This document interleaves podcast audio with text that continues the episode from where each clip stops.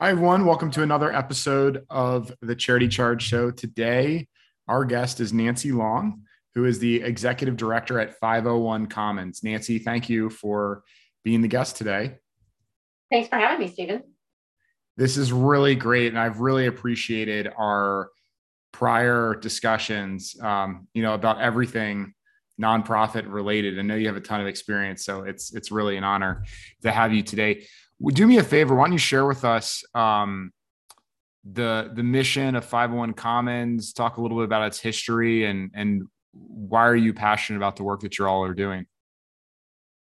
Uh, great, uh, great topic. Uh, always love to talk about our history and our purpose. So, uh, 501 Commons is a nonprofit that supports the success of other nonprofits.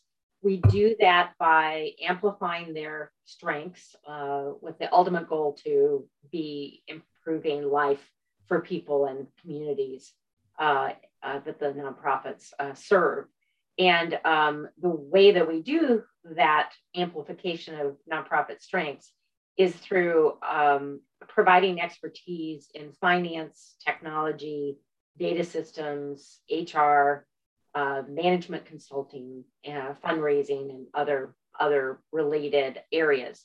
So that is obviously a very wide mission. Um, we uh, provide services both uh, in a consulting uh, mode, so projects that have a start, middle, and finish, and also ongoing services or what's often called back office services in finance, tech, data systems, and HR. Um, and the way that we are put together is a reflection of the way that our nonprofit sector is put together. Uh, so nonprofits typically have budgets under a million dollars. Um, at that level, they have primarily program staff and uh, you know often an executive director and executive uh, leadership uh, team, and um, and rarely do they have anyone on staff that has expertise in areas like finance or HR or technology or data systems. Um, but they need that expertise to be really successful in their mission. And most nonprofits will stay small. They're not just early stage small, they're, they're small for, for their whole lives. And so we can come in and provide um, a fractional uh, FTE uh, expert who can be their HR person, be their uh, tech person, and so forth. Um, and so our growth uh, and development has reflected that response to those needs in our uh, in our sector, both the breadth of topics and the way in which we uh, provide uh, services. We're also the sponsor of a statewide fundraising event called Give Big uh, Washington, uh, which is happening next week on the 3rd and the 4th. Um, so we're super excited right now and charged up because last year we raised about $17 million um, overall in, in um, donations and in kind and match. And um, so it's uh, they're really big days for uh, for our state of Washington. That's awesome. Tell us, I don't want to get too off topic because there's some specific things I want to talk about um, related to um, just kind of the current state of the nonprofit industry. And I want to get into the, the wage report and study that you all had put together. Um, but I'm curious on the giving days, how approximately how many years has has this one been been running in the state of Washington? This is, I think, the 13th year um, uh-huh. for this one. We took it on in uh, 2019 from um, a our local community foundation, the yep. Seattle Foundation, and um, so it's one of the longer, uh, you know, lasting eh, giving days in mm-hmm. the country and one of the larger ones. Um, and then when we took it on, we made it statewide. Uh, types of organizations. Uh, for us, um, it's great to raise that money. It's money that nonprofits need, comes mid year, it's unrestricted funds. All of that is good, good, good. But it's also very much a, a pathway for teaching nonprofits about fundraising. Mm-hmm. Um, and online fundraising, in many ways, is the easiest kind of fundraising to uh, get good at and to exceed at, but it provides a base for organizations to really learn about stewarding donor relationships and building donor um, uh, confidence in their uh, organization and so forth. So we see it as part of our capacity building mission. um, as well as just a great opportunity to put some dollars in the pockets of um, over 1,500 organizations in our state. That's amazing. Um, I'm curious, like for you to comment. There's certain trends, you know, that that happen, and we work with organizations across the country. And one of those trends that has been really interesting to me are the giving days. Um, mm-hmm. And I mean, what was it like before that existed? If you if you take it back and and then right now, I mean, I think people are sort of familiar with them, and you know, we have them here in Austin, other cities in Texas. Um, yeah, I've, I've, been involved in the Austin one. I've I've been involved uh, and and know the folks that run the San Antonio one, so that's been really interesting. Um, but can you take us through? I mean, why were these initially created and it seems kind of so obvious now and they've had a lot of success but i mean what do you think went into that? The Seattle foundation's um, motive for doing it as they as they described it really was a capacity building motive and it's uh, very much to their credit that they you know saw uh, that online fundraising was emerging um, and uh, that organizations at that at that point when they started most organizations didn't have any conception about how to use social media to attract, uh, you know, retain and, um, educate uh, potential donors. And so um, they wanted to uh, help organizations learn about online giving in particular and, um, and the techniques of social media. Uh, the social media part has come up just because it's, you know, it's in our culture, right?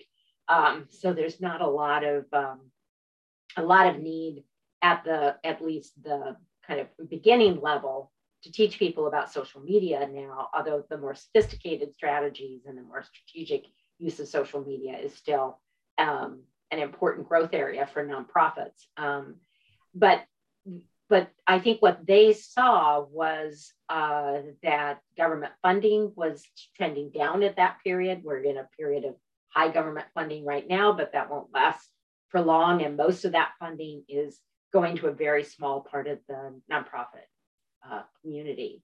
And, um, and as an organization, as a community foundation that raises money itself and then puts that money out in grants, they understand that grant funding is not dependable for nonprofits. They understand the challenges of fundraising, even though they're doing it in the kind of deeper end of the pool with larger uh, donors.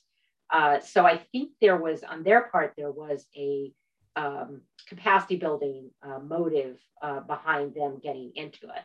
And so similar when it came to us, that's that's our primary connection with it. Just helping people understand that something like a giving day is not a lottery ticket. You don't just put up your page and sit back and wait for the dollars to roll in. You have to be engaging with donors. And of course, the big thing in online giving right now is peer-to-peer fundraising.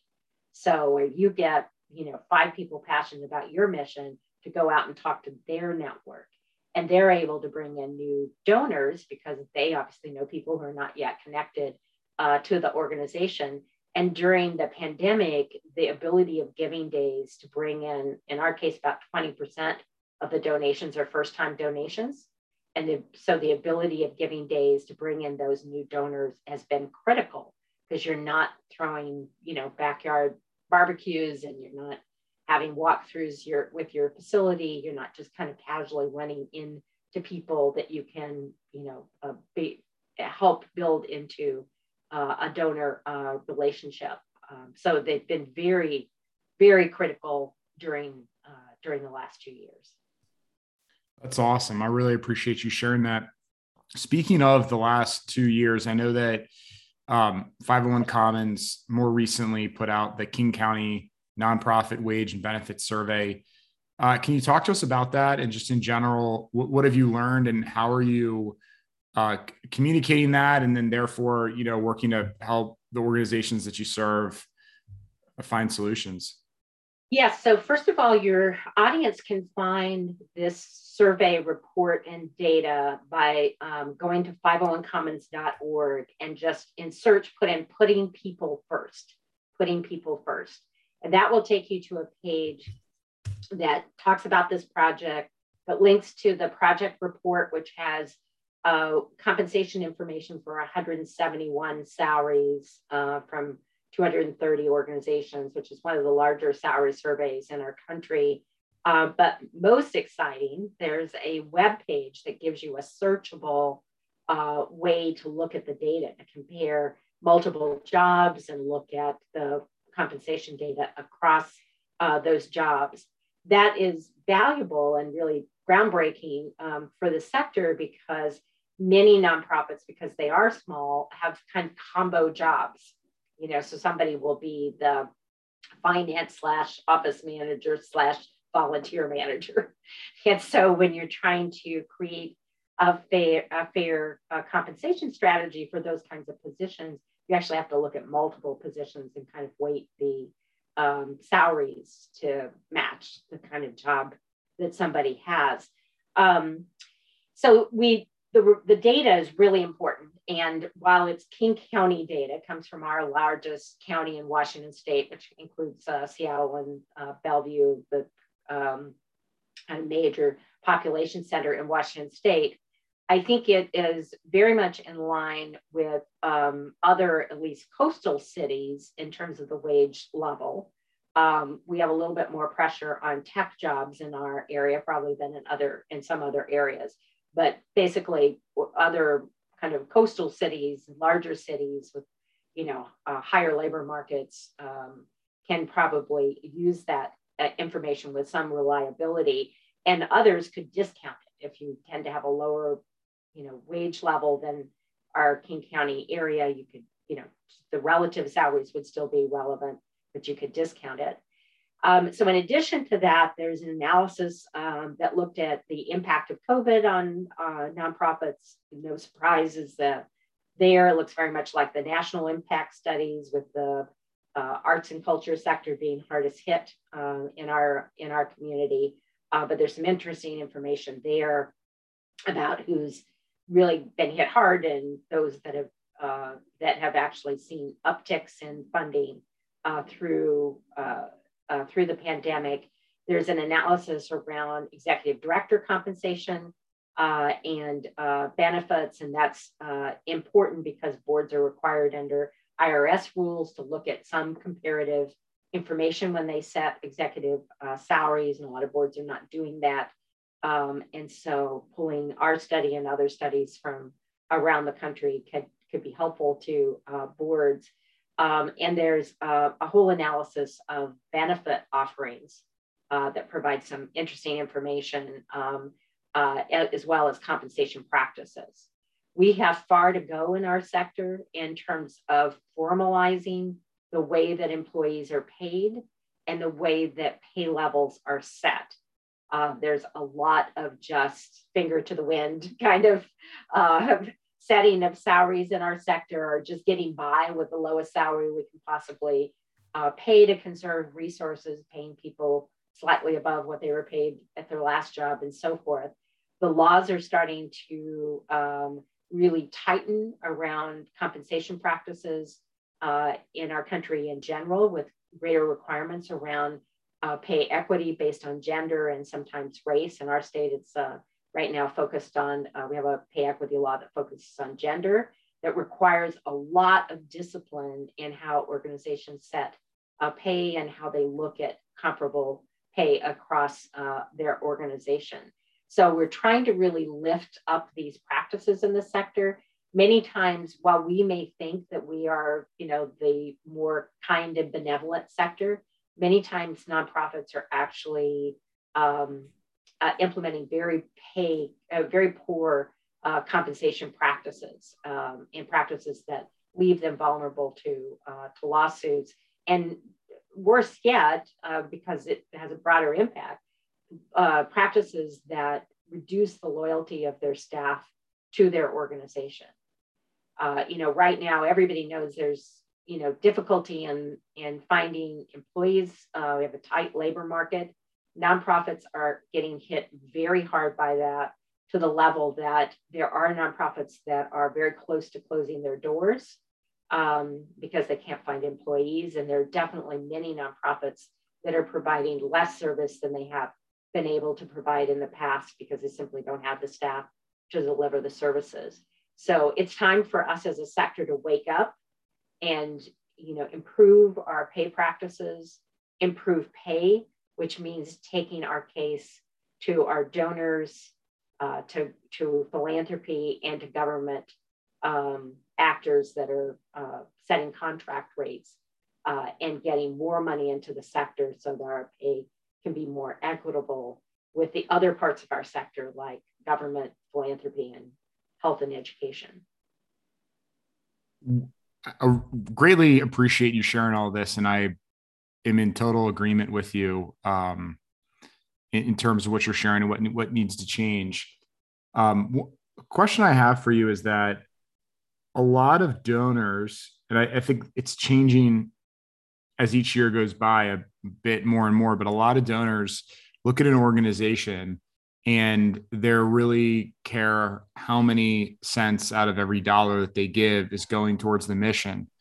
And so it just sort of occurred to me that I've seen different organizations message it, but being in the position that you're at at 501 Commons and this kind of this organization serving all these others, do you ever do or engage in sort of like PSAs or more like broad ways to sort of educate donor base of like why these salaries need to be higher and why more spending needs to go you know towards that versus just the mission? Yes yes. Um, well very good question. Um, we are doing more of that with yeah. this data in hand. It helps to have data when you're telling that. Sure. Uh, we do that through our participation in uh, give big and our statewide giving day.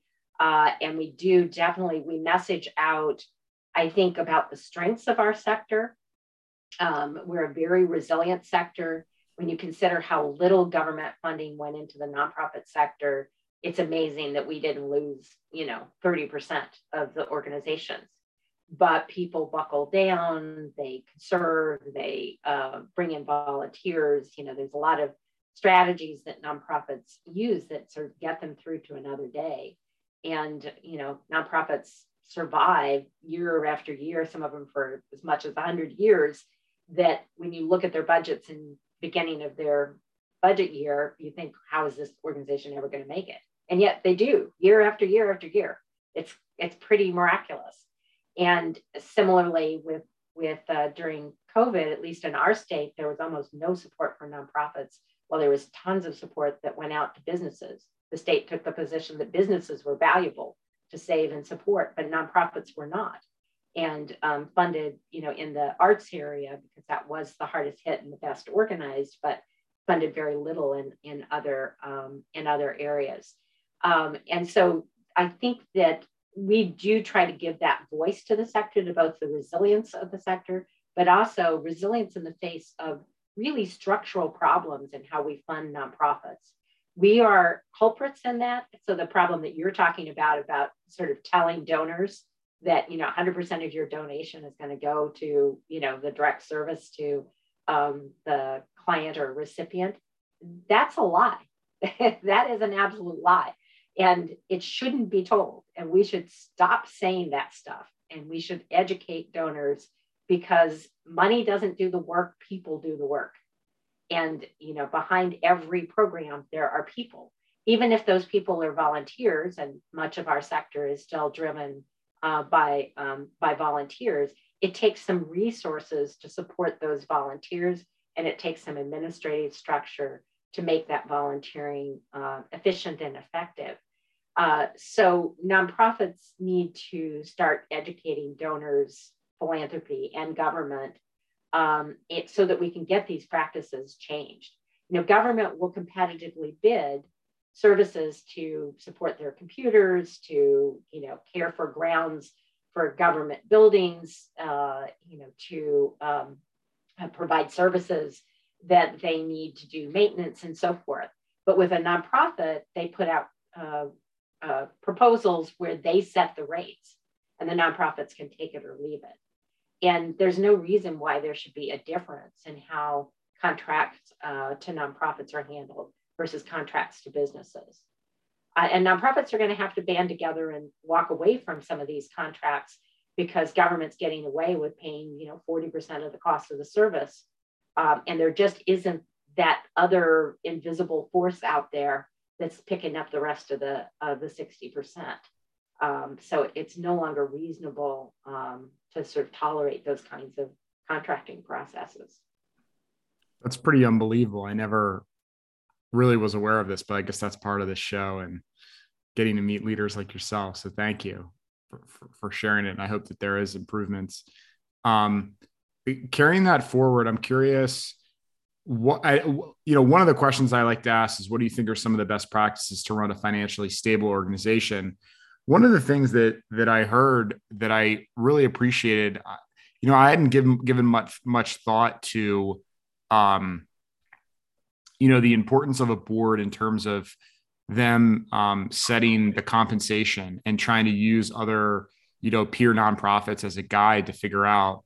Can you actually talk can we focus a little bit on that? I mean what what is what is really like the role of the board there especially um, not just in a qualitative way but maybe like how the irs views it or kind of the the um, fiduciary responsibilities when it comes to compensation in the board so IRS does require that boards, when they set executive salaries, so the salaries that they are responsible for, which usually is just the executive salary, um, that boards um, uh, investigate what the pay levels are for similar organizations. Mm-hmm. So similar field, similar size, similar budget, and, and um, uh, supervision uh, responsibilities and uh, set a salary for their uh, executive or executives that is um, on par with those um, uh, with you know with the data that they gather through that uh, process.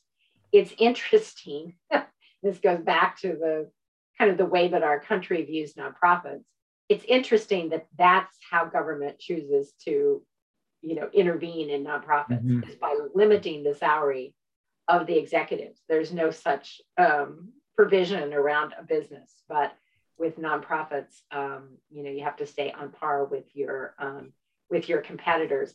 If there's a difference, you need to be able to justify that difference.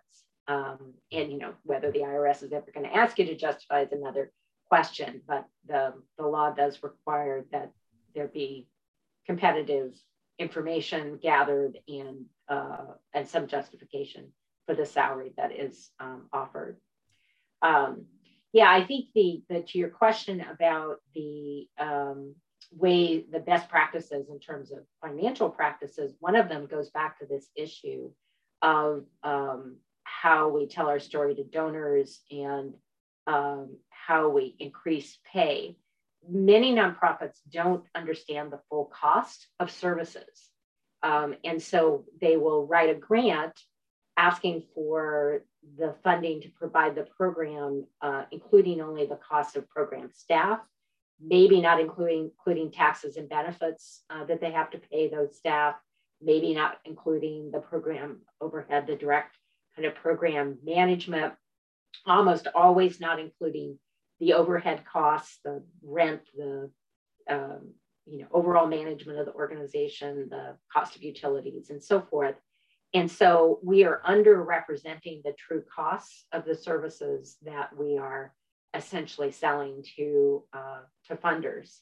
Uh, and so we're kind of creating the problem for ourselves by doing that. Uh, and, and not understanding the full cost of services means that you can also get yourself in trouble by taking program grants that outstrip your organizational capacity and create problems in being able to um, actually deliver on the grant.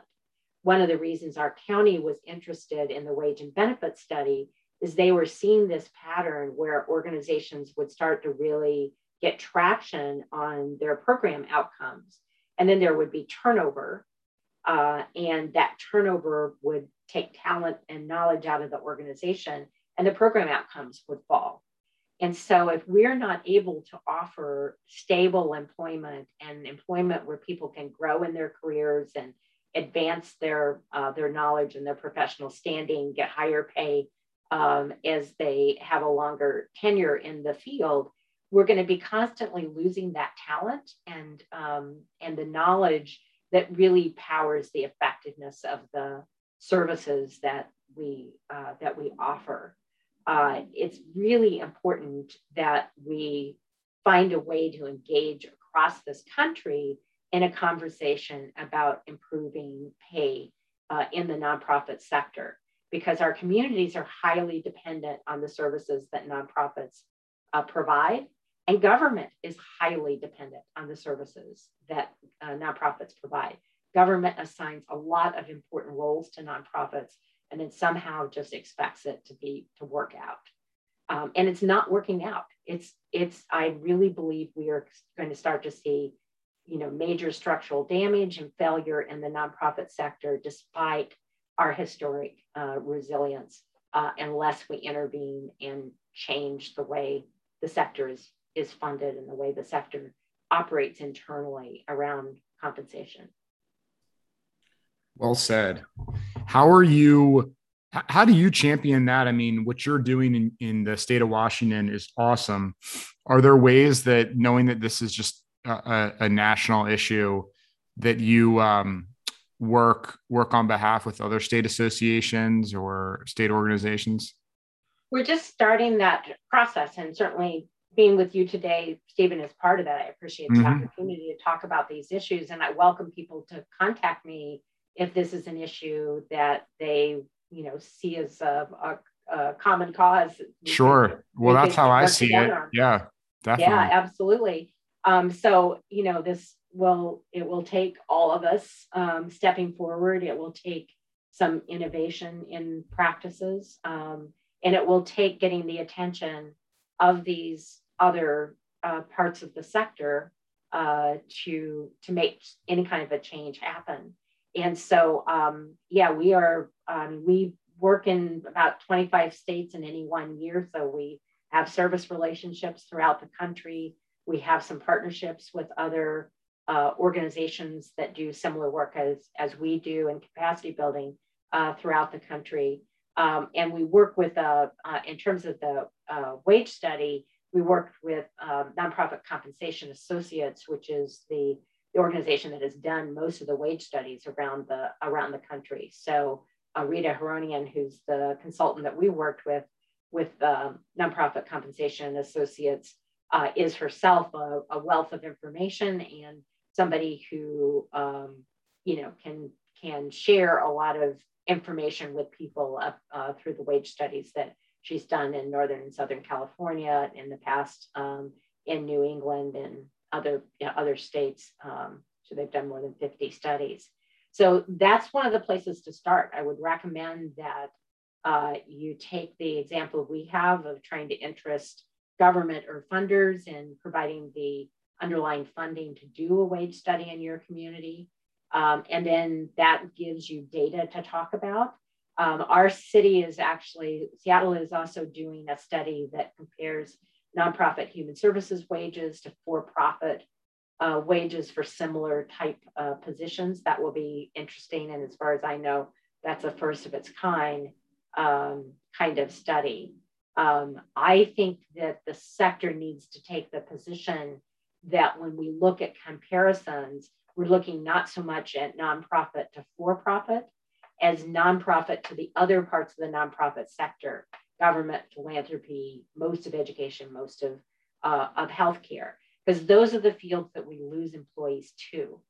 Um, we lose some to, to uh, business for sure, but most of the draw uh, for people who enter the nonprofit sector often earlier in their career, they go off to um, you know, government jobs or jobs in those other related um, sectors. And the, the differences there are, are even worse than the difference between nonprofit and for-profit, uh, because government, education, healthcare are the you know the higher paid jobs in our um, in our economy.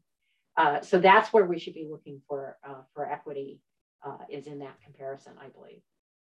Awesome. I appreciate you sharing that. And for anyone listening, I know you had talked about where to find the King County Nonprofit Wage and Benefits Survey report, um, but you know I'm right on your website right now, so I'll just mention that it's simply 501commons.org. That's 501commons.org.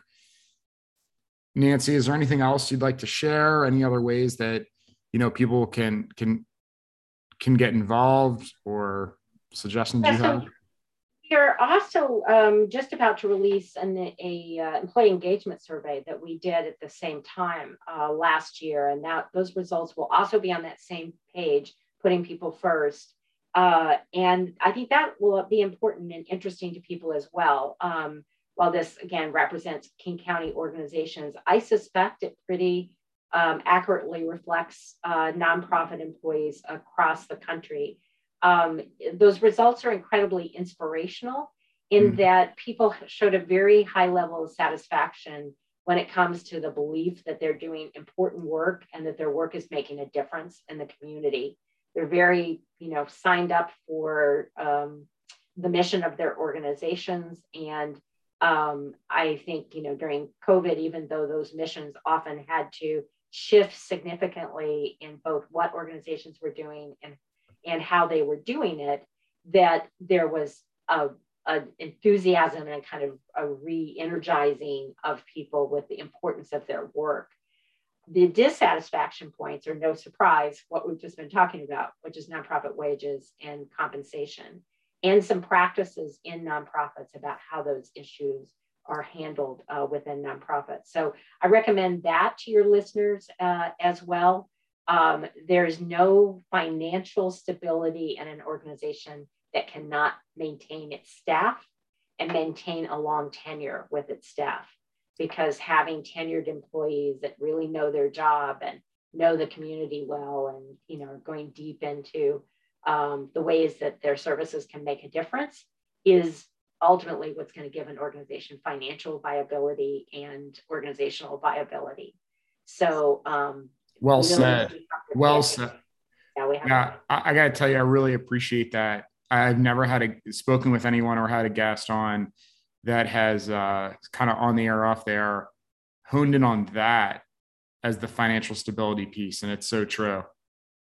Yeah, I really appreciate you sharing that, Nancy. Thank you so much for being a friend and for coming on this episode. Well, it was my it was my pleasure. I welcome any contact from people who are interested and fired up on these issues and all you know ideas that people have about how we can make um, significant structural changes happen in our sector. And I appreciate so much what you're doing, Stephen, what Charity Charge is doing because it's a part of that uh, leveling the ground for how nonprofits um, have to um, have to operate in a, a way to create greater viability for, uh, for organizations uh, if they take advantage of the services that you offer and the uh, program that you offer. So thank you for having me today. The feeling is mutual. Thank you for that. Mm-hmm. I will wrap up this episode. Thanks again for everyone who's been uh, listening and joining along our journey here at Charity Charge with the podcast. Take care until next episode.